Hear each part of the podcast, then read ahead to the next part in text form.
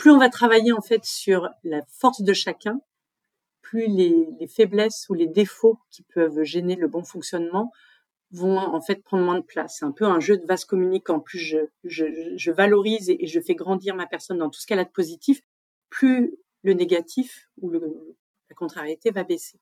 Donc pour moi, c'est quelque chose qui est hyper important, c'est de connaître les individus pour pouvoir justement avec eux valoriser euh, leurs forces pour les rendre aussi en force de partage auprès des autres et qui est euh, cette spirale virtueuse.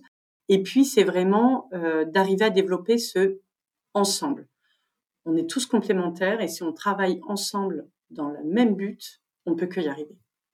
Et moi, c'est même c'est ma façon au quotidien d'essayer voilà de, voir les choses et d'être vraiment euh, de garder cette vision d'individu dans une équipe.